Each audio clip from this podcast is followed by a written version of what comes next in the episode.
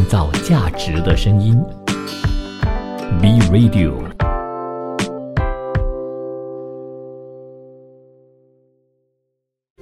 新趋势、新商机、新兴商业模式。1月4号星期三，欢迎收听国际经济123，我是靳川，我是康欣。最近有一则新闻呢引起了我的关注，因为我觉得最终政府做了这一个决定哈，主要就是因为雪兰莪州呢，为了确保食物卫生，避免疾病的传染，各个地方政府呢从1月1号起就分阶段的强制餐饮业者还有14小贩呢要戴上口罩。有关的法令就涵盖了整个餐饮业，包括了食品加工行业，还有餐馆的厨师以及小贩等等，任何违反法令的人将会被对付了。那引起靳川的注意呢，可能是因为终于呢，其实这个我们说的卫生的标准啊，比本来就应该要被提高的嘛，尤其是在14啦就是在处理食物方面啦。可是当我一看到这则新闻的时候，我还以为是跟那个疫情有关的，因为最近不是在说嘛，可能疫情又害怕会有新的一波啊。不过也说回来，也因为疫情，说不定呢制造了一个所谓的天时地利人和嘛，因为几年下来了嘛，大家都习惯了要佩戴口罩，所以相对来说，现在要执行一个新的这样子的指令呢，会不会更容易一些？容易啊，我倒不觉得容易，因为人很善忘，可能现在很多人都已经忘记3年前我们是怎么样走过来的，我们怎么一开始呢从不戴口罩到戴口罩。现在其实还是有很多人呢都不愿意戴口罩，比如说在我家的公寓已经是说明了，在一些 common area， 就是大家去到的这个公共场合，比如说这个升降机里头必须要戴上口罩，但还是有人不戴口罩，大家就是有那种叛逆的心态啊。而且我觉得餐饮业者如果他们戴口罩的话呢，整体看起来会比较干净卫生，你们这样觉得？是的确的，尤其是我们在说可能在过去没有疫情的时候，消费者不会那么注意的，但是因为有了疫情，所以谁戴口罩谁不戴口罩呢，大家真的是会特别注意。还记得我们刚开始在所谓的过渡性阶段的时候还有一些人他们是这样跟我分享的，他们会说他们会自己去判断啦，他们会看哪一些餐馆的业者戴口罩的，他们会比较常光顾，哪一些餐馆的业者不戴口罩的，他们会选择保护自己啦，因为在如果政府放宽的情况之下，大家也只能靠自己做得到把关嘛。其实呢，我过去过台湾，我觉得台湾人对于戴口罩这件事情呢习以为常了，因为他们常常会有流感嘛，当你感冒的时候呢，最好就戴上口罩，也不要把这个疾病传染给其他人。因此呢，你去到台湾你会觉得这边地方的人好像都很干净都很卫生，反观呢来到马来西亚，你会觉得这个卫生的意识怎么那么低呢？因为最近也爆发了这个餐馆呢有老鼠竟然舔炸鸡这件事情，后来呢还有就是在某一家非常巨大的大型的连锁日本餐馆呢，也发现到他们的酱料瓶里头有虫。这件事情我一直觉得弄不清楚为什么还一直在发生。但是回到来业者强制戴口罩这件事情，大家就开始担心了这个口罩也不便宜嘛，那他们会不会把这个成本呢转嫁在消费者的身上？如果是这么说的话呢，我们就在想到底那个可行性，或者是说有没有什么样的方法是比较容易执行的。我倒是想到一个方法就是所谓的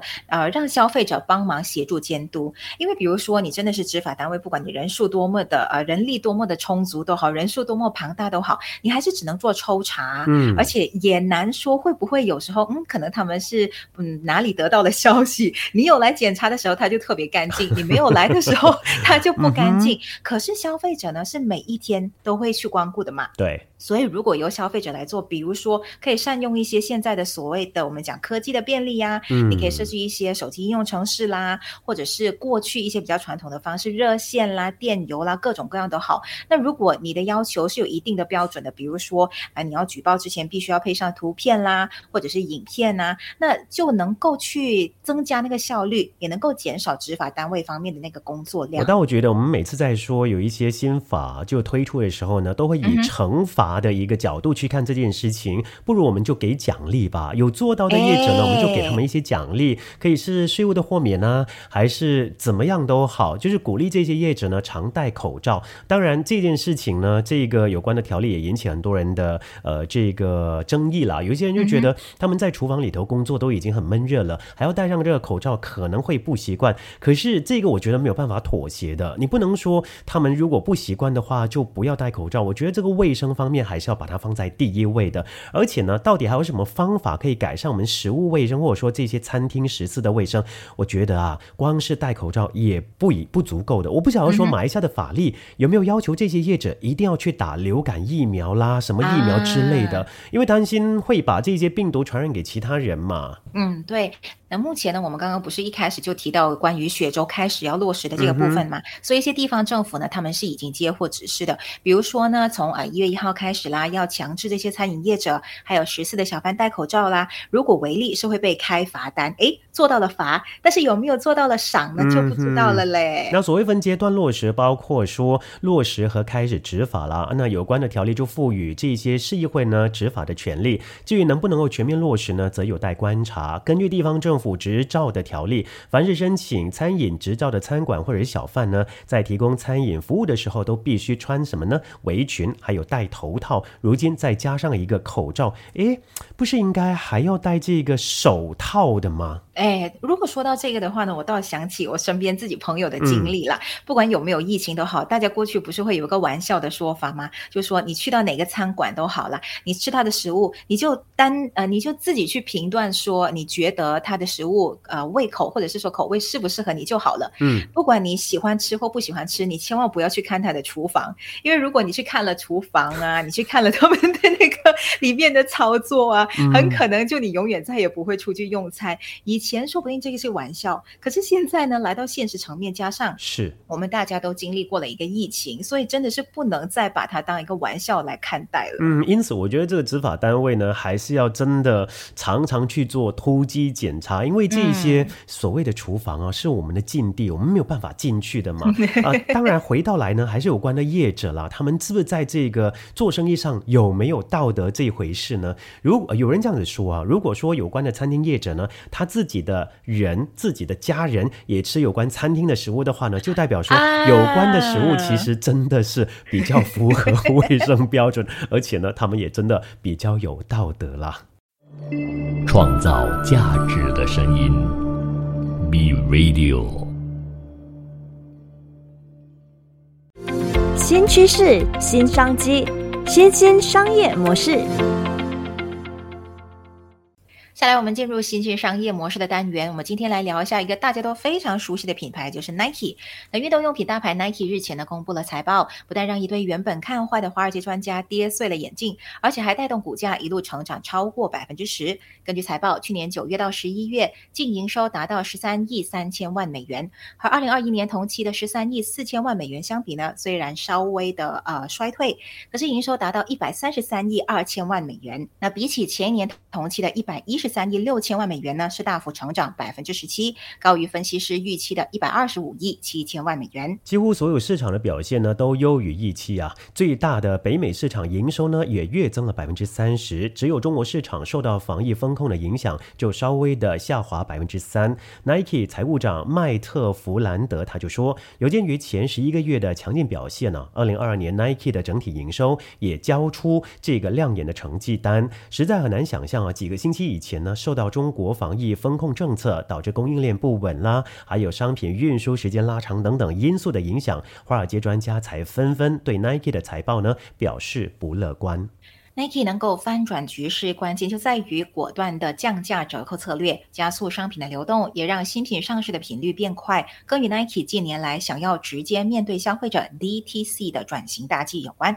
第一个转型大计就和一款手机应用程式有关。去年9月到11月 Nike 的实体直营店销售较前一个季度成长 16%， 达到54亿美元。而线上销售呢，更是成长 25%。 线上销售能够创下如此惊人的成长，主要的原因是网站的会员能在黑色星期五，也就是11月25号，网购星期一11月28号参加 Nike 举办的多项促销活动。过去啊， Nike 总是透过经销商来销售他们的商品，并不会直接搜集消费者购买商品的时候产生的相关数据，但这几年下来呢， Nike 为了更加贴近他们的消费者，了解消费者的喜好，越来越专注于 DTC 的销售，比如说上个季度呢，投入在广告和行销的预算就高于过去同比 10%。 那 Nike 7年前推出了一款名为 SNKRS 的手机应用程式，也是在 DTC 销售上的一大里程碑。这个只要你打开手机应用程式呢，可以发现很多热门还有独家限量的鞋款以及设计灵感、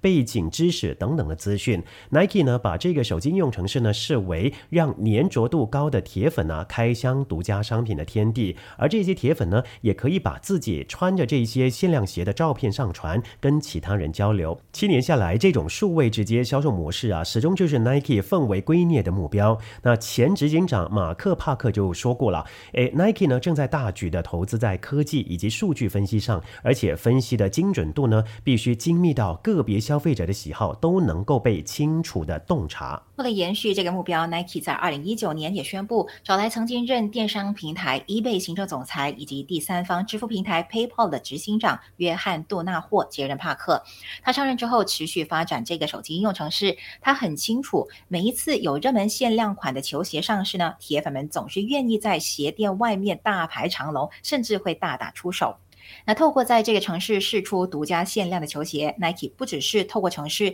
满足消费者的需求，也把和铁粉们之间的关系呢延续到手机应用城市上。只要他们越常登入， Nike 就越知道他们在想什么，举凡这些铁粉们看了哪些球鞋，并把哪些商品的图片放大，还有哪些他们完全不感兴趣直接略过的，都会成为 Nike 数据分析研发新品的素材。所以我们都说嘛，在这个网络上呢，凡走过必留下痕迹啊。那另外Nike 就会根据会员呢跟手机应用程式的互动、过去的购买记录发送个性化的折扣优惠码，而这些都是锁定数位消费者所做出的努力。截至2021年9月份啊 SNKRS 这个手机应用程式呢在全球下载量已经突破了5亿，而目前还是不断的增加当中，势必成为 Nike 直接面对消费者的时候不可或缺的工具。转型大计的第二个部分就是粘着度高的数位广告。除了这个手机应用程式， YouTube 上面屡屡撼动人心的 Nike 广告也是 Nike 转向直接面对消费者的重要策略之一。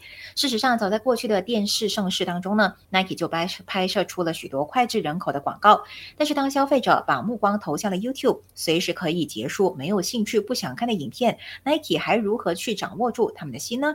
科技网站 OnTechEdge 的创办人班坎普他就分析 Nike 数位广告的成功呢离不开以下的几个要素。首先第一呢，当然就专注在说打动人心的故事，而非一味的宣传产品。 Nike 的广告主题呢通常是普通人如何克服困境，成就不平凡，即便主角是运动员呢，也会凸显他怎么样去克服身体的极限，超越过往的自己，并连接到 Nike 的 Just Do It 这个广告口号。第二就是关注女性等等各种的族群， Nike 也注意到呢不同族群在运动或者生活的时候不同需求，就推出不同的产品来满足他们，以和消费者建立更加紧密的关系。第三，使用客户爱用的渠道，就广告内容针对平台做出一些差异化。其实 Nike 也发现消费者使用 YouTube 等等网络影音平台的频率呢高于电视，所以在 YouTube 播放比电视长度更加长、内容更加完整的广告，有效来吸引 Nike 的目标消费者。第三个转型大计呢，就是投入永续行动，有效的拉抬形象。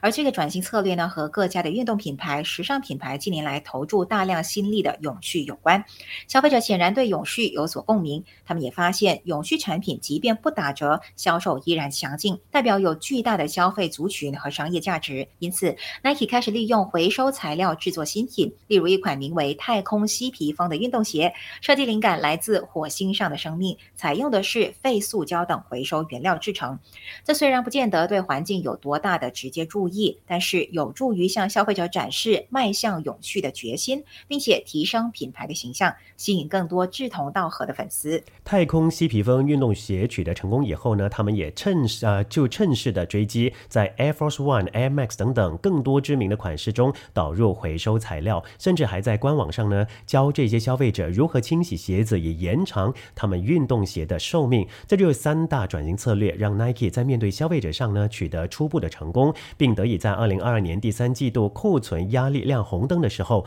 对症下药，采行明快有效的折扣策略。创造价值的声音